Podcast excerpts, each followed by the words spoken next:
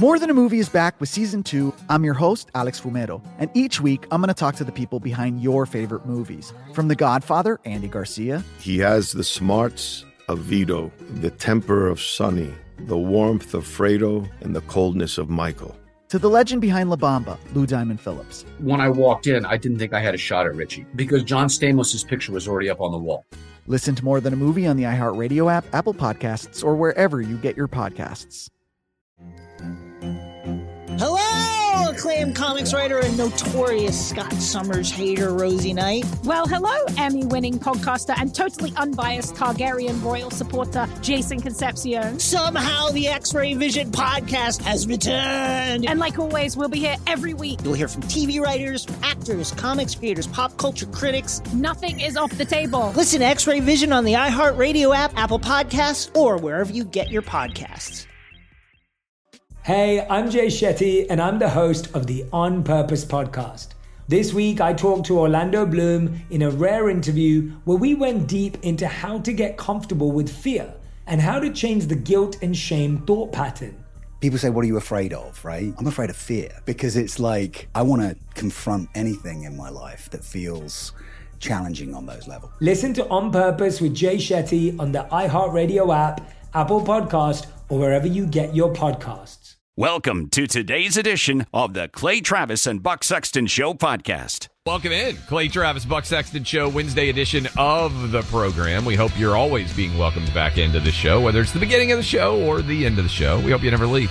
Um, you can go download the podcast. You can go make sure that you download the iHeartRadio app, and boom, you'll be able to listen to us all day long, no matter where you are. We got a bunch to get with you uh, discussing so far today. We have right now Christopher Wray testifying uh, on Capitol Hill, FBI director. We've got some clips that we will play and discuss, and we're going to be joined by Representative Mike Johnson, Republican from Louisiana, who had some fireworks early on with Mike, uh, with Christopher Wray. We will play those for you. Rand Paul, Senator from Kentucky, scheduled to join us at the top of the third hour. He said he's got some news to break with us. All of that coming your way. Inflation comes in at 3%. There's lots of celebration. What I would point out is something that I think a lot of people don't discuss. All of that massive increase in inflation, now it's still growing at 3% on top of that. So if you're out there and you're like me and every time you go to the movies or every time you go through a fast food drive through and you're like 75 bucks, how is this possible? The numbers aren't coming down. Those numbers are now baked in. What you pay for a hamburger has skyrocketed. What you pay for french fries, potato chips, treats at the movie theater, all of it not going away. Have you noticed this, Buck? As much yeah. in your day to day?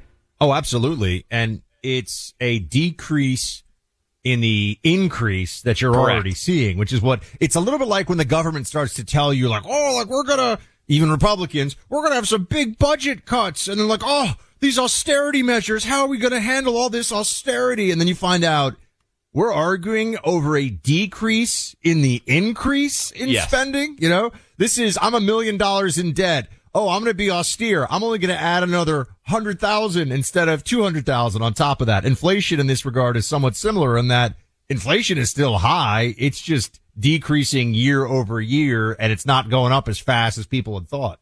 I've mentioned, I think, on the show that it, like every time I go through a fast food drive-through now for my boys and uh, inevitably some of their friends, and you know we're buying hamburgers and, and ketchup and and I hope we get ketchup, but French fries, hamburgers and French fries, just kind of rolling through every time I go through a drive through, it's like 75 bucks now. I took my kids, Buck, and uh, several of their friends to go watch this, uh, you know, the Spider Verse movie, which I thought was pretty good. Spider Man for the parents, grandparents out there. They do the Spider Verse movie. I enjoyed it. Took the kids. I spent $140 at the concession stand in the movie theater. Now I had six kids. I think my wife was with me. Um, you know, there's so six, you know, seven or eight people that I'm buying for $140 on popcorn and candy. And at movie theaters have always been expensive. I know every dad for generations has said, Oh my God, I can't believe what I just had to spend at the movie theater. But the numbers that now come up when you do things that are not supposed to be super expensive, go through the drive through of fast food. Most people do fast food because it's both fast, convenient, and not that expensive. You can't do anything affordably. So yes, inflation is coming down, but the numbers, that 9% inflation, that 10% inflation in many parts of the country, that's baked in forever. They're never going to come back off of the numbers that we have now. I mean, if you make omelets like I do, you make a three egg omelet these days and you feel like you should be making glib remarks about the peasants because they can't afford the three eggs because eggs are crazy expensive. A lot of things. Now I know there's bigger reasons for that, but overall grocery store prices have gone, have gone up. But one of the problems with, uh, oh, and I have a few, do you have any friends who raise chickens? You know, Anna I know Paulina people. Luna, I don't have any. I got people who raise kids, and if you raise kids and chickens, that seems like a bridge too far. But I do know a lot of people are doing it. Congresswoman Luna up in Tampa told me she gave me a whole rundown on how how much fun it is to raise chickens and how much better their eggs taste. And these days, it feels like it's pretty economical too because of the price that that you're seeing in the grocery. You, you know what I did, Buck? That I was like, I, I feel like I should confess on the radio over the weekend. I had avocado toast on back to back days. Did you have it with Gavin Newsom? Because that's what he has, Clay. Uh, is that what he has for bread? Probably is. And you know what? I have to make a confession. It's really good. This, Yeah. I, I- know that it's it's trendy to make fun of uh, the millennials and Gen Zs over their avocado toast. I, I had avocado toast. I was at a wedding in Chicago, back to back days for breakfast on Saturday and Sunday. I had it on Saturday, and I was like, "Oh, it's pretty good," because they didn't have anything else that I would order, and I was like, "I'll get this avocado toast."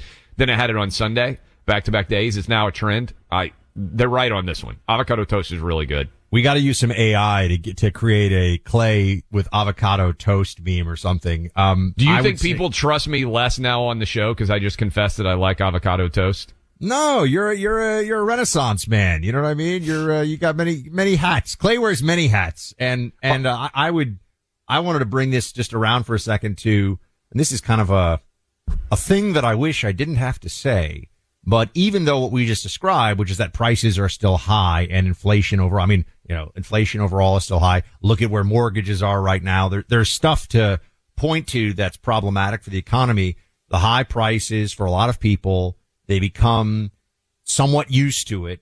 Yeah. And Joe Biden, I know Bidenomics, everyone's talking about it. Joe Biden is not in the, you know, brutal recession. I mean, people have been thinking that this was going to happen. Maybe it still will, but this is an economy that they will be able to spin if it stays like it is now. If perception stays where it is, um, which is a problem for Republicans in 2024. I'm not saying it's a good economy. It's not, but it's not so awful that it will override their ability to try to convince people that, you know, the job's not done and build back better and all the propaganda fire hose, uh, is going to be enough that they, they're able to convince us otherwise. Buck, I want to play. Uh, you're talking about Biden, and I think this is important. I, last night, and I know he's on he's in Europe, so it's a little bit different in terms of the time zones, but he didn't go to the dinner of all the UN, uh, the the NATO leaders. I think that they had a big dinner, and they said that he was tired, and so he couldn't go. If you have watched him walk around, just walk around with Prince Charles and with the Prime Minister of England and many of the other global leaders.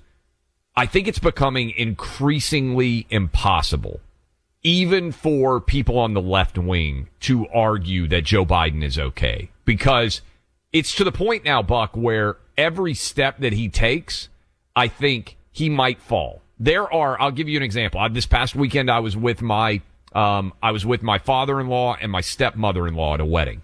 My father-in-law is approaching 80. Uh, my stepmother-in-law is approaching 80. There was a wedding that went till 1 a.m. They were on the dance floor till 1 a.m. There is a big difference between how people at the age of 80 are able to carry themselves. Joe Biden is not a healthy 80. He's not a vibrant 80. He's not a in control. I watched Indiana Jones, Buck. They just filmed the Harrison Ford fifth Indiana Jones movie. Harrison Ford's a pretty vibrant 80. Joe Biden is for 80 year olds in the bottom, I would say 10 or 20% almost of physically, we're not even talking about the mental capacity of the physicality, right? Like he can barely get up and down stairs. And Mika over at Morning Joe is Yes. very upset about the inability to cover this up by his staff. If Joe stumbles, it's the staff's fault. Mika, Mika, by the way, knows how to order around staff. Let me tell you, something that she's good at is, you know, telling the, the servants where to go and what to do. Here she is getting a little bit upset at the situation of Joe Biden just being as old and feeble as he is. Got to cover it up. She wants them to cover it up better. Play it. I think his staff needs to own his age. I'm just going to be honest. I don't think they do a good job helping out the president. And I'm not talking about it like, I'm just saying if you are managing a president's schedule and you are managing a president getting on stage and getting off stage and doing, getting on planes and getting off plane. And yes, He's 80. You need to be there for him and you need to make a pathway. And you sure as hell better make sure he doesn't fall on a sandbag. And I blame the staff for that. I mean, these are the things that are going to hurt him. These are things that are going to be played on a loop. Okay. So do a better job because you can't have these video images of the president tripping or the president like going the wrong way. It's not going to work in this presidency because his age is going to be a factor. Can I tell you what's going on here, Clay, in my mind? Mika is upset that when she's out with the other trust fund stepmoms, um, they're upset that they have to pretend like Joe Biden is not old and feeble because everyone's seeing it. You know, it's becoming, uh, it's becoming embarrassing among Democrats that they have to look at each other and act like this isn't the glaring problem that it actually is but that doesn't mean they won't vote for him or it doesn't mean that they care enough to do anything about it. They just want it to be covered up better. Think about where we are, Buck. We're now to the point where MSNBC, which is default left wing Democrat propaganda, is now blaming staffers for Joe Biden tripping and falling on stage for the fact that there were sandbags on the stage, which I believe were designed, Buck, to keep the lectern from blowing over in the wind. It's not Joe Biden's fault for tripping. Remember, we played that clip of all the MSNBC people coming on saying, I fall all the time. This is not a big deal. People fall all the time. I just fell. I mean, and you heard it and, and you thought to yourself, this is like Kim Jong Un level propaganda. The man is not well. Okay. He is neither physically nor mental well, mentally well. I think you could have a legitimate debate. Which is worse? Joe Biden's physical state, which is bad, because he, you know, he, he even knows it's bad, Buck, because he does that little thing where he pretends like he's running. You know, when he, uh, when he is about to fall over, Buck, I, I know they were trying to make him seem like he was so vibrant and with it.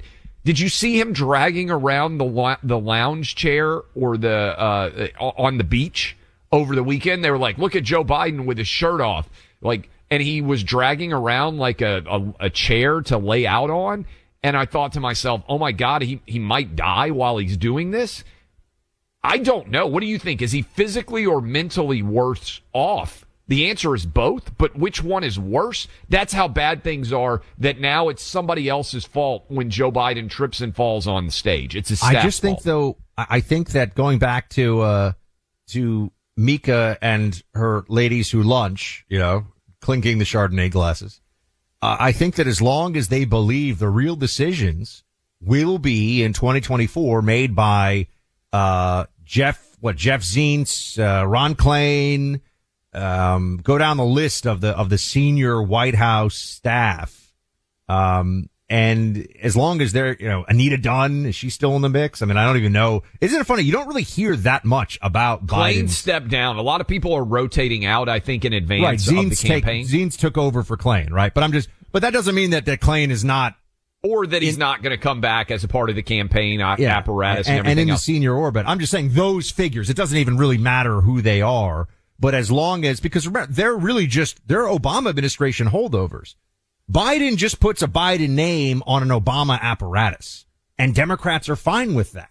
And that's why I don't think the age, I don't think this stuff matters to them at all. Their only worry is, can we convince enough? People have been pointing out, what did Trump lose by in those three states? Officially, what's the official tally? We'll just look at the official tally. If you basically changed 30,000 votes. 20,000. yeah. I mean, 20,000 you know, votes change, then he wins. So they figure if they can run the same playbook in the same states and get the same independents to go the same way, you get Biden term two. Simple as that. I would just leave this as we go to break here. We can come back and we can talk about it a little bit. If this is the kind of conversation Democrats are now having publicly, oh, it's their fault he tripped over the sandbag. What are really well sourced Democrats saying privately? And Buck, I would just ask you this. what stories that aren't going public are circulating around the Gavin Newsoms of the world about the gaffes. You know, when you have Joe Biden coming out and trying to say hi to a dead congressperson in public, where's Jackie? That's a big deal, but we see it. What is actually happening behind the stage where they whisper and see things where they're like, oh my goodness, this is indefensible? The only way that stuff comes out, you have to remember during the Trump administration, we saw this where it, you could be. Remember the guy who wrote the? Now I see him on TV occasionally. The the guy nobody Anonymous had ever heard of who was like, Um, yeah. I'm I'm writing this letter because I am keeping my hand on the on the threshold of democracy. The uh, the anonymous uh, op-ed guy, whatever. It's like because of me, the Trump train is not going off the tracks. the Everyone's Trump like, people were like, we don't even know who that guy is. I knew, yeah. I knew that it was nobody that anybody knew in, in that White House at the time. But anyway, um, there's always the incentive to leak against a Republican president. You know, if you're somebody who feels like you haven't gotten the job you want in that White House or whatever, you go tell the, you have a piece for the New York Times or the Washington Post, you have a quote that's going to slam a Republican president. They're going to sweet talk you. They'll probably say, Hey, you know, I'll introduce you to my publisher. Maybe you should write a memoir. There's all that. You and I both know in this Biden White House, if you go to the Washington Post in, in, during the election cycle with something that would really hurt Biden, they'd be like, I don't want to have this conversation. They don't want to talk to you about that. They're not looking unless you're right and the Newsom machine is working in the, in the, in the background. We'll talk you. more about this. The, the machinery is getting loud. Everyone's joining team uh, Newsom among the uh, Democrat conspiracy side. I never hear, I only hear people on the right saying this. I do not hear any Democrats saying it, which I do think is noteworthy. We'll come back to it. Um, but you know, look, you see what goes on. If you don't have energy, focus, and drive, yeah, you can trip over sandbags. Yeah, you can fall down. You can have a rough day, metaphorically or literally be tripping all over the place. There's no need for that. If you want a little bit of a boost in your day to day, want a little more energy, try Choq. This company is making world class everyday supplements to provide you and your body with the healthy ingredients that you need to feel healthy and strong. Choq's male vitality stack and female vitality stack lead the way. These are specially formulated combinations of all natural ingredients researched and proven to be helpful. For guys, the leading ingredient in this has been proven in research studies to replenish diminished amounts of testosterone. For women, Choq's product provides a healthy hormone balance with a lot of research behind it. You'll find these both online at choq.com. That's with a Q as in C-H-O-Q dot com. Save yourself 35% off for the life of your subscription when you use my name, Buck, in that purchase process. You get a great benefit here. Use promo code Buck. Go to Choq. You'll get 35% off. Clay Travis and Buck Sexton. Chalk up a win for Team Reality. Acclaimed comics writer and notorious Scott Summers hater, Rosie Knight. Well, hello, Emmy winning podcaster and totally unbiased Targaryen royal supporter, Jason Concepcion. Rosie, somehow the X Ray Vision podcast has returned. It feels so good. It does! And like always, we'll be here every week covering the wide world of TV, movies, comics, and geek culture. That's right. We'll be talking about Batman, heroes of that stature, and of course, we'll be inviting our friends in the industry to come geek out with us and share stories. We'll hear from TV writers, from actors, comics creators, pop culture critics, and more. Nothing is off the table because geek culture is pop culture. And we can't wait to share our love of it all with you every single week. Listen to X Ray Vision on the iHeartRadio app, Apple Podcasts, or wherever you get your podcasts.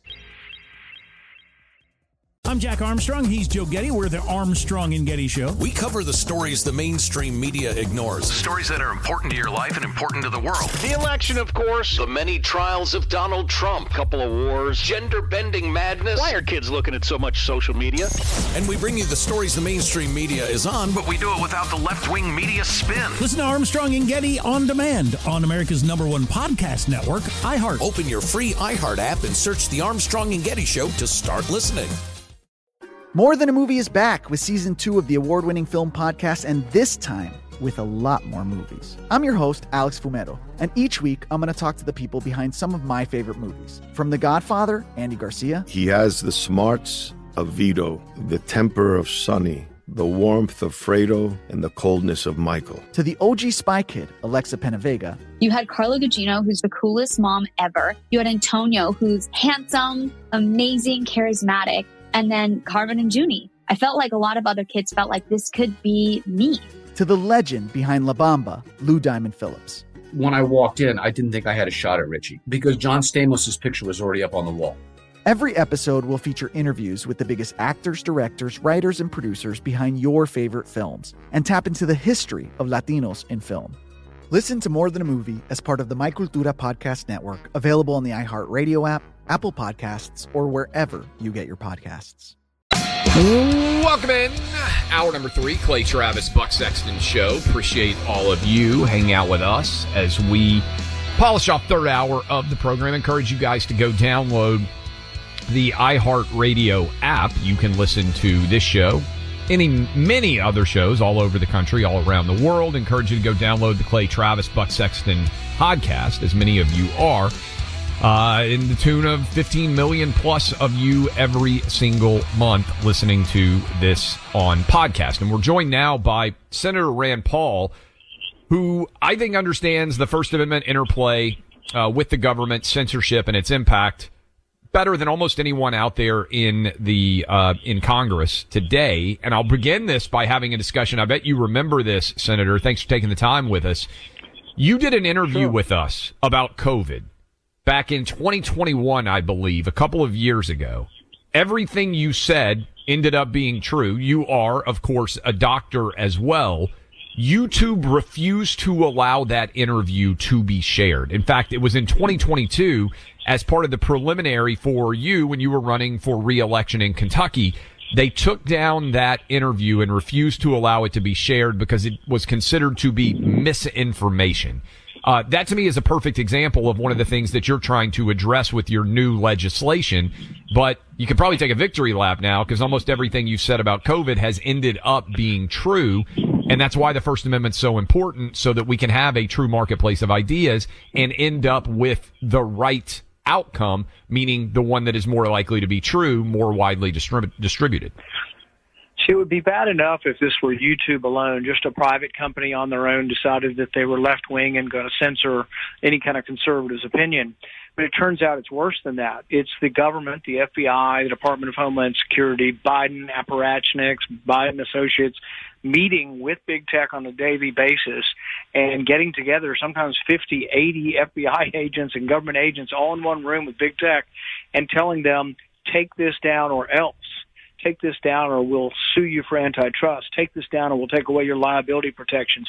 Take this down or we'll take this to the very highest point of the White House, meaning the president. They have all of these threats recorded. And then we really are talking about a First Amendment case because now we're talking about the government threatening social media and telling them to take down material.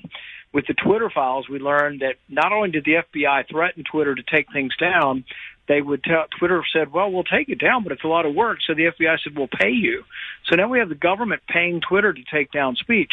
Uh, this court case, you know, that Eric Schmitt, the senator from Missouri, started, and just came out of a district court recently, is just amazing. That there's an injunction now that forbids the FBI from meeting with the White House to discuss removing politically or constitutionally protected speech.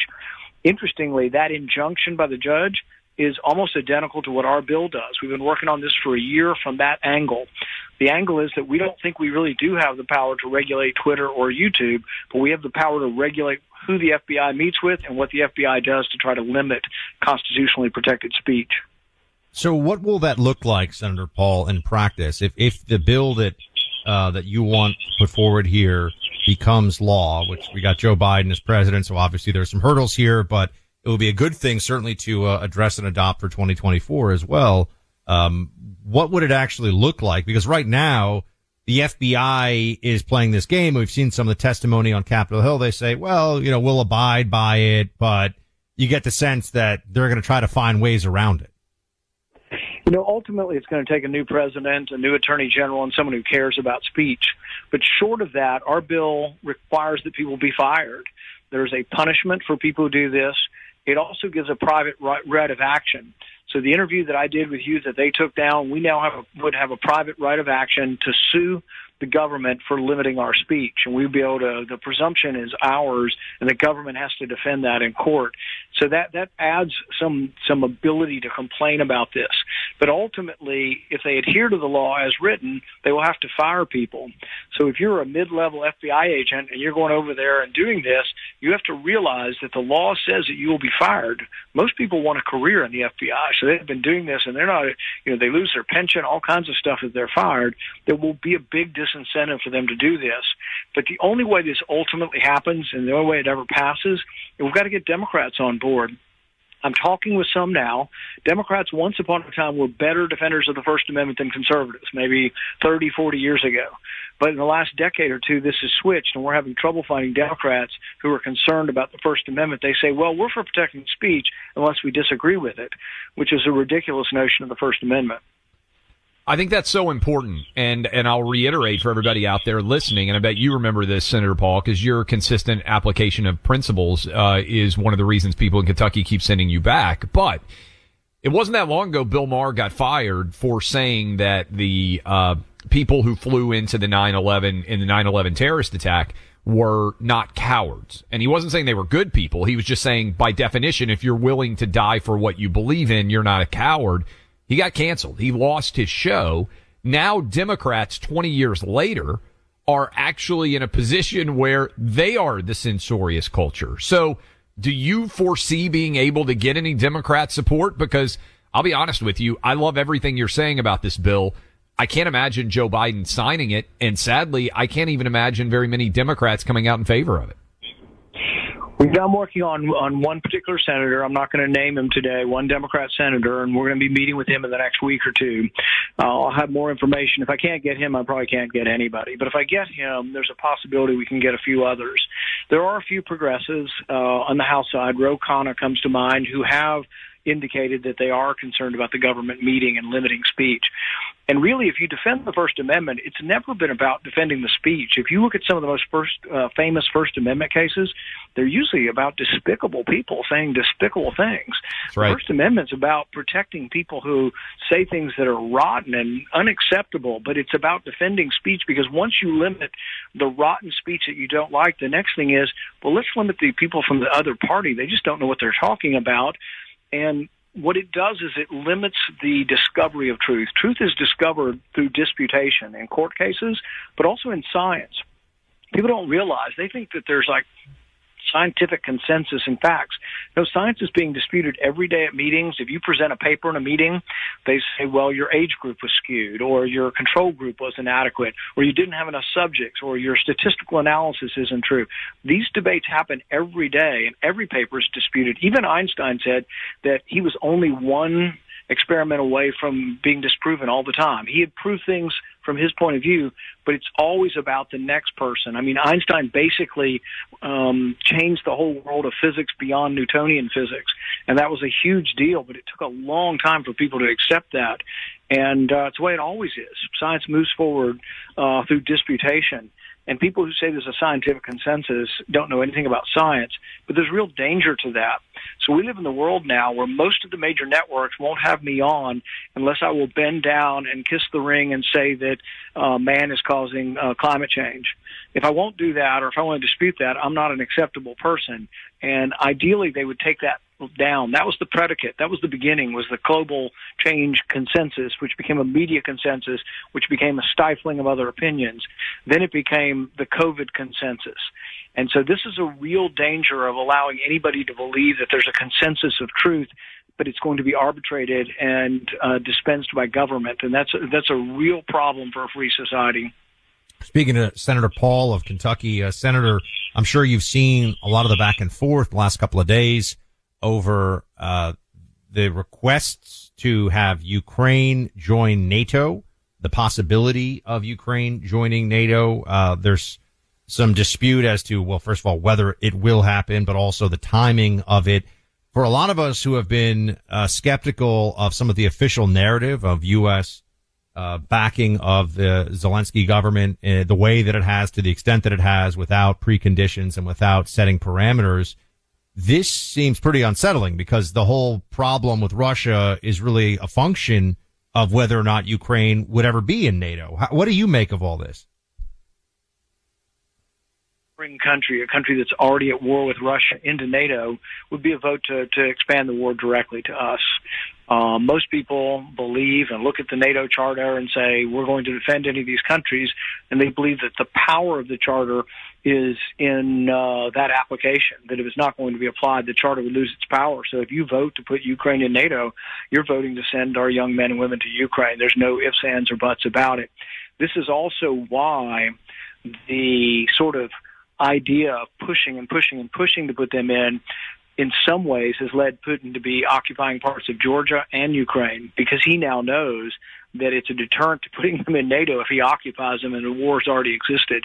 So it actually probably in some way speeds up the timetable. It doesn't justify, nothing justifies what he's done, but it speeds up that timetable because, um, you know, other than some sort of radical voices, uh, like Lindsey Graham agitating for this, most of the more reasonable voices up here, even though they love expanding NATO, aren't willing to do it in the middle of a war. We just had an interesting conversation. We're playing some of the clips from RFK Jr. last night, I believe, with Jesse Watters on Fox News. I'm curious what you think about what he's saying about COVID, big pharma in general, based on your background uh, as a doctor. And are you surprised that he's the only Democrat, by and large, who's willing to raise many of these issues associated with COVID, the First Amendment, civil liberty, civil liberty issues? Uh, in general? What does it say that he seems to be having success somewhat, even on the Democrat Party side with those opinions? You know, I'm intrigued by Robert F. Kennedy. I've not met him in person. I have communicated a little bit with him. I've been intrigued by his uh, dogged pursuit of uh, sort of corporatism, the idea that big corporations, particularly pharmaceutical companies, are in bed with the FDA and have corrupted the process such that it is to benefit the company's profit and not necessarily the people. You know, these agencies were set up for like drug safety and this and that, but they've become agencies where all of the fees come from user fees from big companies. People say, oh, that's great. The companies are paying for government. It's self-sufficient. Well, it is unless they control all the levers and then it becomes sort of self-reinforcing. It's really a problem when you have people in government mandating that we use a certain pharmaceutical project product and then uh, those same people are also on the boards. So we have former FDA head is now on the board member of Pfizer. He also has his own agents calling Twitter to try to suppress, suppress anything that is negative about taking Pfizer's vaccine. And now look, more debate the better, more speech the better, but I don't like to see the people that sort of have their tentacles into government using government to mandate something that increases their profit. You know, if you want to be uh, just a, a terrible authoritarian and mandate uh, vaccines and medicines on everybody, that's fine. But it's even worse that now you're authoritarian, but you're doing it for your own profit. And so this, you know, he's been pretty good at looking at stuff like this. I think he's made some pretty reasonable comments on Ukraine. Um, in the end, I think there'll probably be some separation between myself believing in a lot less government, but there is some overlap, and I think he's uh, useful. And I'm always willing to hear people from the other side who I have some agreement with. Senator Rand Paul, appreciate you being here with us. Thanks so much, sir. Thanks, guys. Support U.S. funded resources. Phoenix Capital Group invites you to invest in the heart of America with our domestic energy corporate bonds.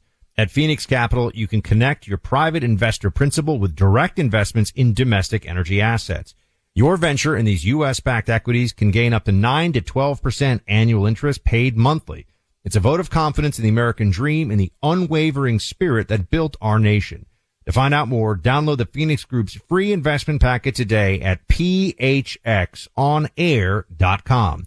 Investment in bonds have a certain amount of risk associated with it, and you should only invest if you can afford to bear the risk of loss. Before making investment decisions, you should carefully consider and review all risks involved. Learn how you can diversify your investments and earn 9 to 12% APY. Download the Phoenix Group's free investment packet today at phxonair.com. From the front lines of truth, Clay Travis and Buck Sexton. We haven't talked uh, in a few days, I think, about RFK Jr., who is still out there getting uh, a lot of attention. And um, people are looking into what is it exactly that the long term play is here. Um, RFK Jr. occasionally says things, Clay, where I go, oh man, I really like that a lot. so on COVID, really, that's where he, that's yeah. where he gets me when he talks about the COVID stuff. Um, we've got to get him back on, and I, we've we've been in touch with his team. He is running around. He's he's been a little busy. We'll get him on at some point, hopefully soon, to answer other policy questions. I mean, basically, he's running as a Democrat, so I assume he disagrees with Republicans on most things that aren't COVID related. Although he did sound pretty reasonable recently on the border.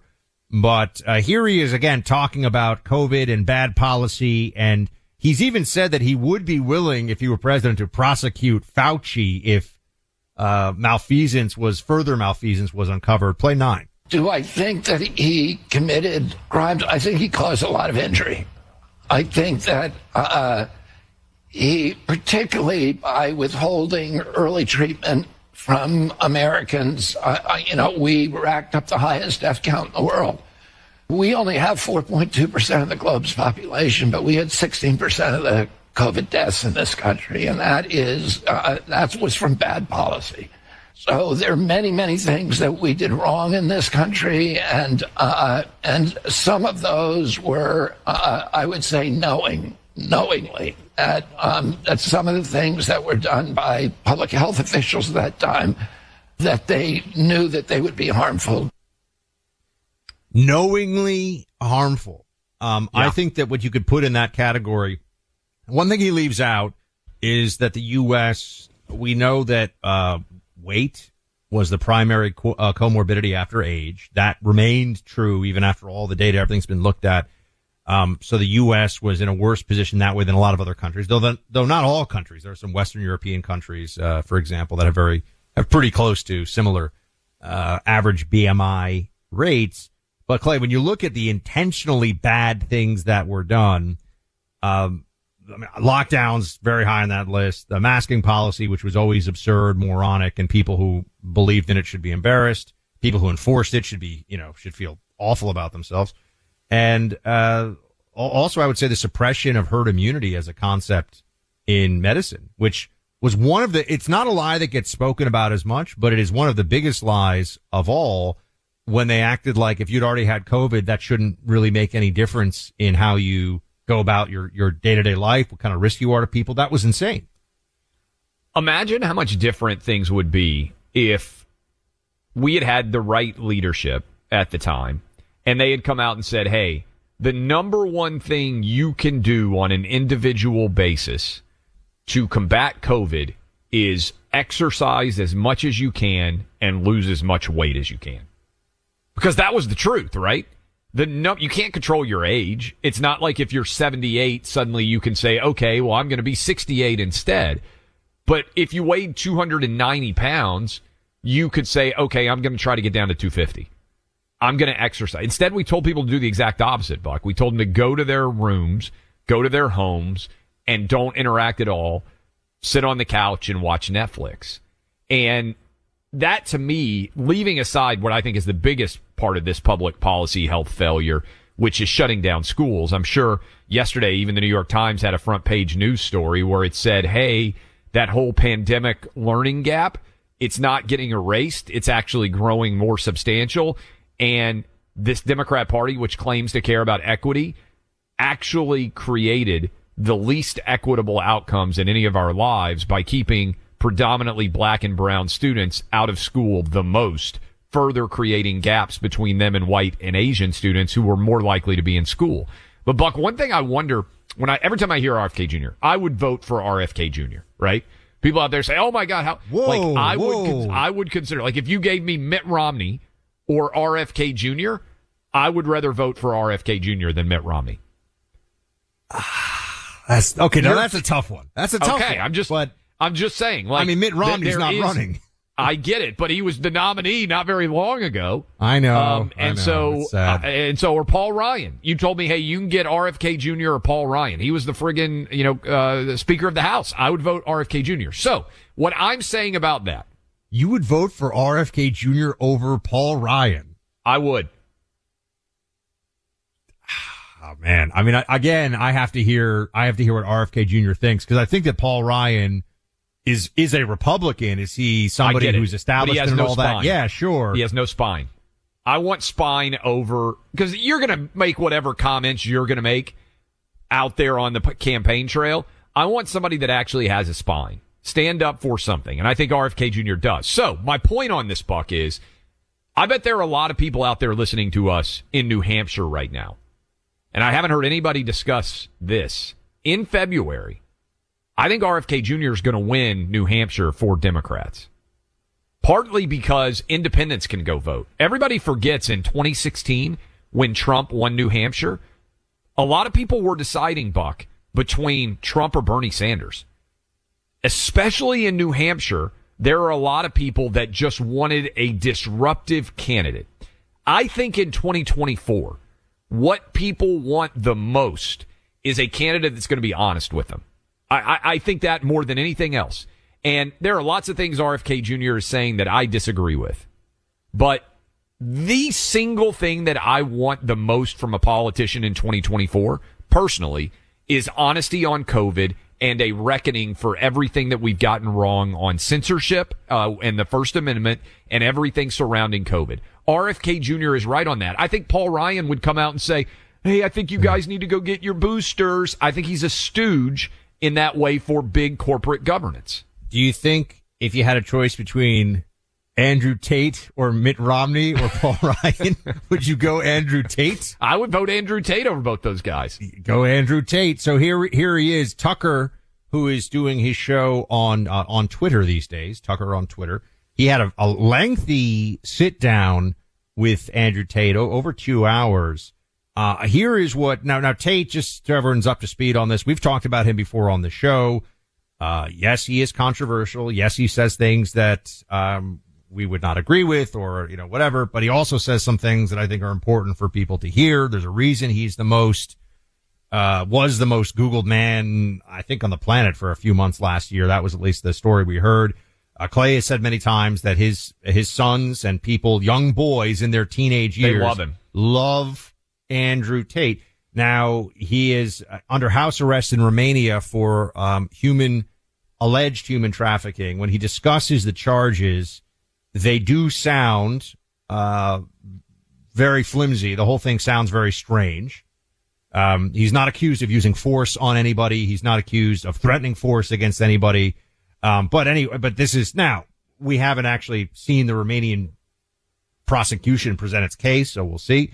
But he talked to Tucker, but he, this is about COVID actually. Here's what he said about our, a lesson that we should take from the COVID reality. Play 10. It was interesting for me because, and I want to be an optimist. But I lost so much faith in humanity during COVID. I really, if you would have told me how COVID would have gone down yes. before COVID, I'd say no way. We're not that bad. you know, like I thought the people aren't that dumb.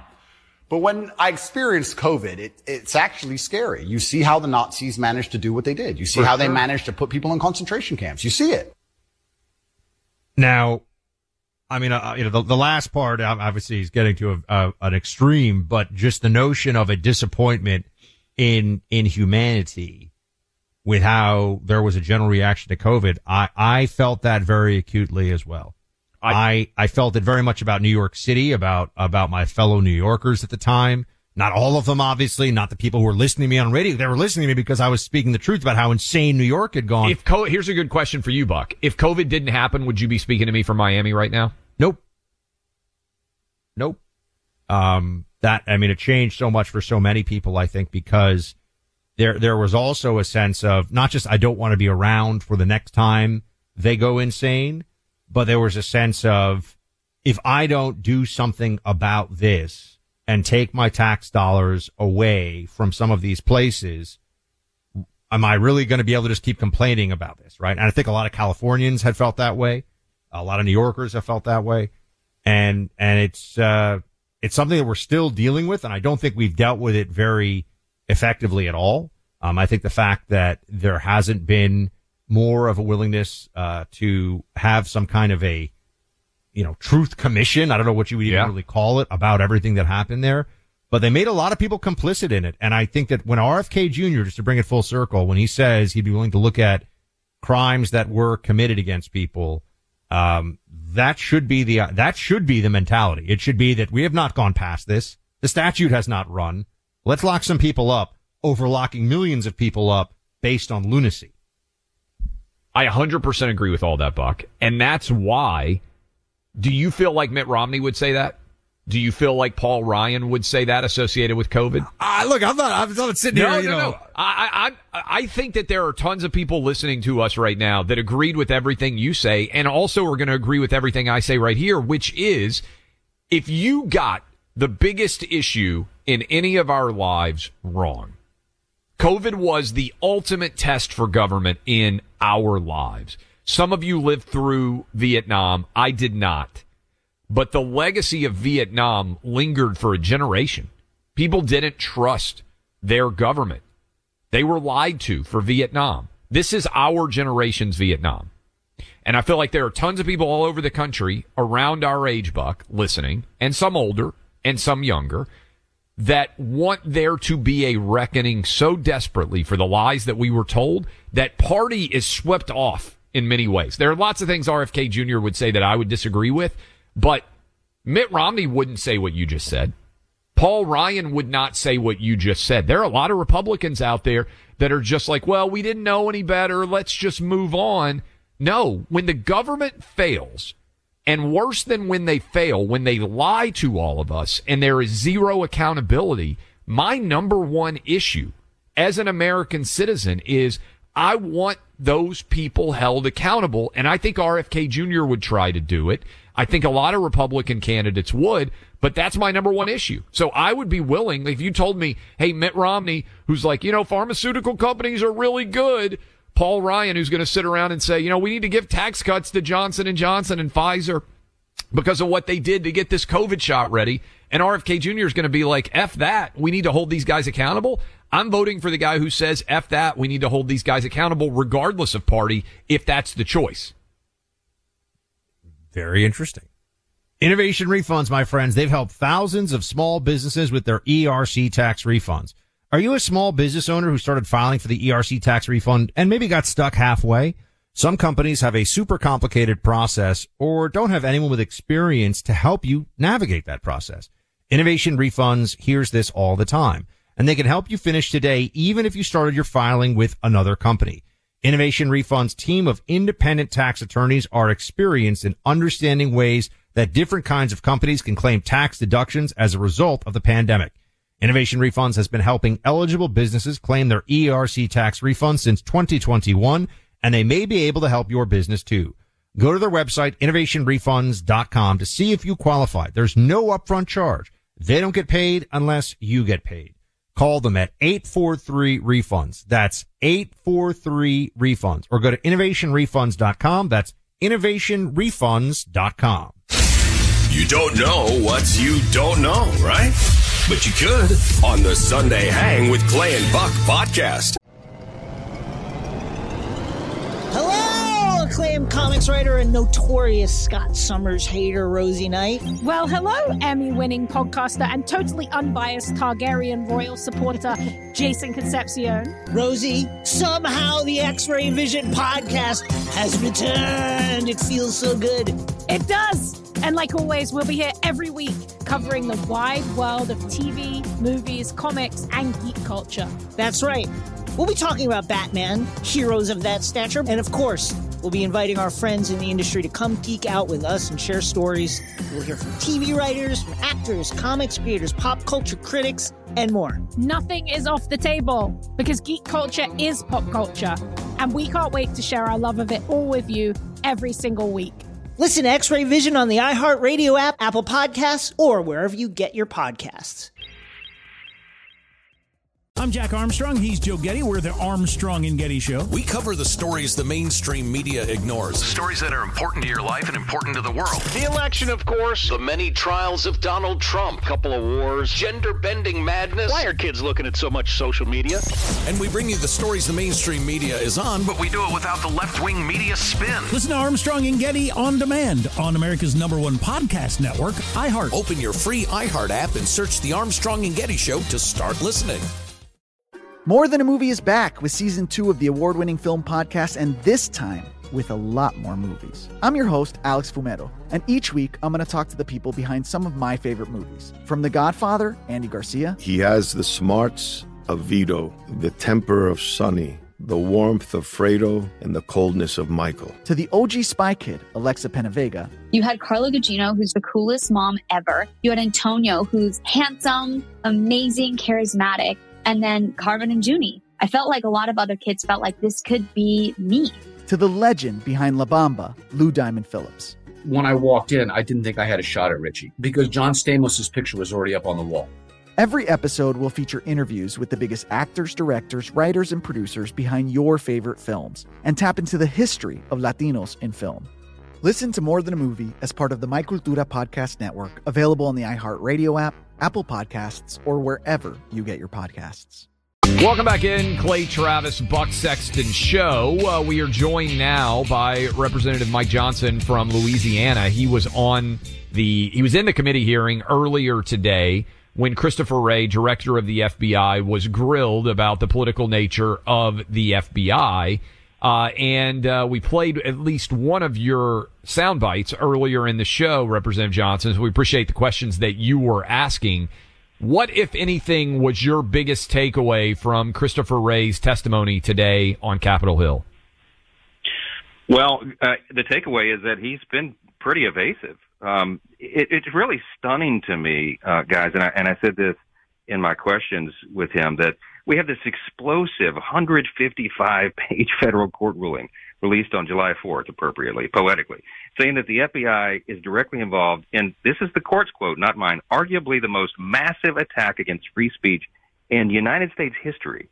And the director of the agency that is, um, is being accused of this hasn't even read the opinion. He's had to get a quick briefing on it, but he really wasn't prepared to discuss it today. I mean, it, it's unbelievable to me. Do you believe that? Do you believe that he hasn't FBI? actually? Sorry to cut you off, but do you believe that he hasn't actually yeah. read it, or do you think he was just trying to avoid having to be questioned about any of the findings in that report, in that uh, opinion? Well, well, I think it's both. You know, I, I'm sure his lawyers briefed him on it, but you know, if I was the director of the FBI, if you were, and and you had a court accusing you of the most egregious violations of the First Amendment in the history of the country, I'd read it. It would it would uh, merit some of my attention, you know. Um, but but he he doesn't seem to to care, and I, I do think that he was very uncomfortable answering questions about that because there's really no way to defend what they've done. Congressman, one part of of me though hears this and sees some of this testimony and thinks, well, maybe he doesn't care because he thinks there won't be any consequences, and and he's right. What do you say to that? It's a great question. I have to answer this all the time and remind people back home, you know, we only have the majority in one house of Congress and we barely have a majority there, right? Even if we did, let's say we had the majority in the Senate and the House right now, we don't have the ability under the Constitution as members of Congress to perp walk anybody. I can't get him fired. I can't, uh, I, I can't, uh, indict him, right? I can't put him on, on trial in a court, but what I can do is put him on trial in the court of public opinion. That's what we we're trying to do today to put the facts out for the American people. What that ultimately will do is it will lead them to make important choices in the election cycle about who's running the White House, because that's who appoints all these people. And second, it allows us the foundation to bring real reform.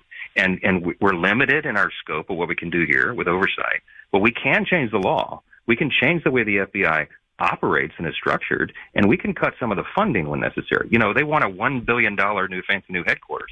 I don't think they deserve that if they can't respect the most fundamental constitutional rights the people they're supposed to serve and protect. So that's what's at issue here. We have the power of the purse, and we're going to use that. Representative Johnson, one of the, uh, one of the things that I'm most fascinated about, and we didn't get to watch this live because we were on the air for uh, for a substantial portion of the hearings, but we know, and, and I, I'm just curious if you would follow me along here, because I think this goes to the very essence of the FBI's political nature. We know that they took possession of the Hunter Biden laptop in December of 2019. We know that yeah. shortly thereafter they determined that laptop was 100% authentic and real and began to investigate a variety of different crimes associated with it. But yet the next year in October, when the New York Post told us about this laptop, they aided and abetted and had aided and abetted for months the idea that this might be Russian disinformation and allowed the censorship of this to occur. In fact, they encouraged the censorship of the Hunter Biden laptop story to occur. To me, that's criminal in nature. Was Christopher Wray asked anything about that particularly? And how is it possible that he's still not having to answer for that from three and four years ago? No, it's a great question, and I did ask him that this morning. In fact, the court, this court opinion out of Louisiana that came out July 4th, it, in multiple places in this 155 page opinion, the court goes there because it's so important. It's And I the essence of all of this. It, it's absolutely is. You're right. And I and I asked him. I've got the transcript of what I asked him right here. I said, "quote The court found quote this seemingly unrelenting pressure by the FBI had the intended result of suppressing millions of protected free speech postings by American citizens. That's the court's language, not mine. And the court continues. As a result, millions of U.S. citizens did not hear of the Hunter Biden laptop story prior to the November 3rd, 2020 election. We know that that had an effect on the outcome of the election. The post election polling shows that if the people had known about it, they would have voted differently in that election. Guys, we can never go back and unwind history, but that is a profound piece of information here.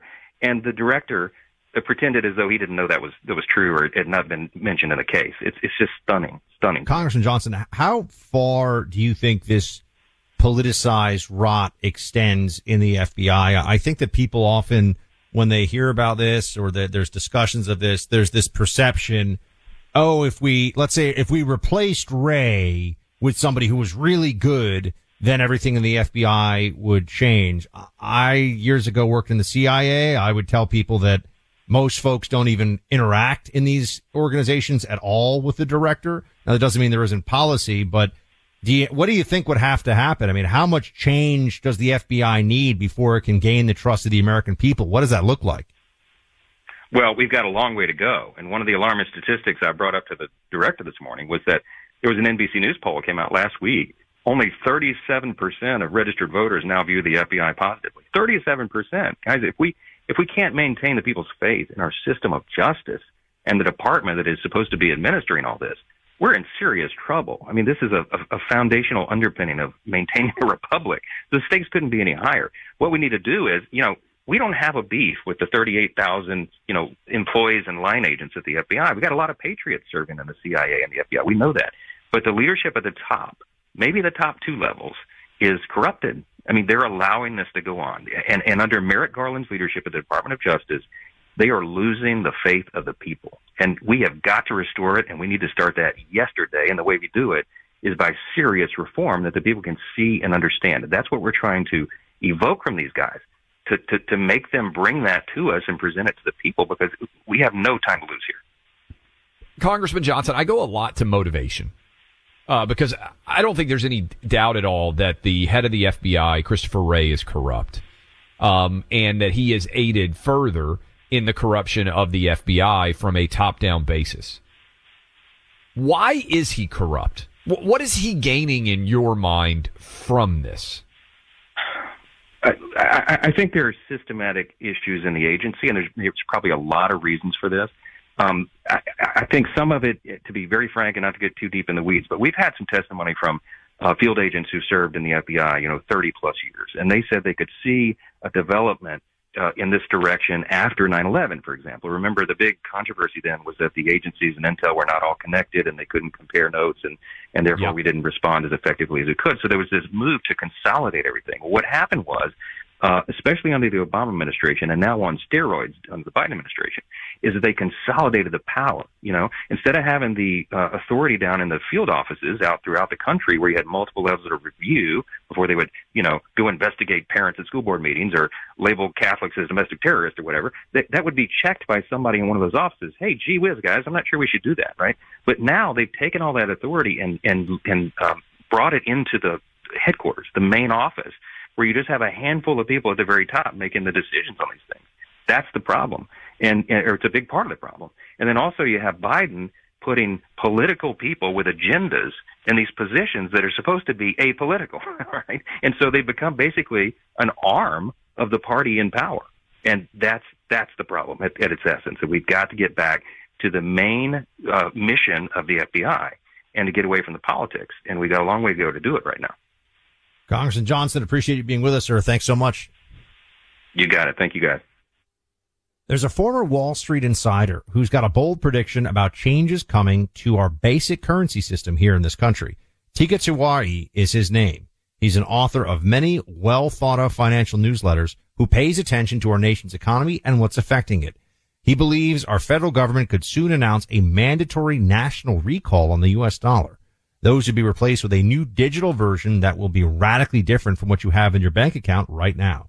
Teeka Tiwari is warning that the official announcement could come as soon as two weeks from now on July 26. He's exposing this government plan in a controversial new video and showing you the three steps you need to take to prepare. Go to dollarrecall.com to watch this video. Likely some in our government don't want you to see it.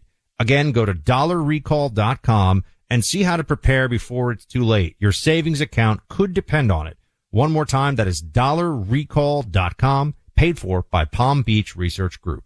Heard it on the show? Hear more on the podcast. Clay and Buck Podcast Deep Dives. More content, more common sense. Find the guides on the iHeart app or wherever you get your podcasts.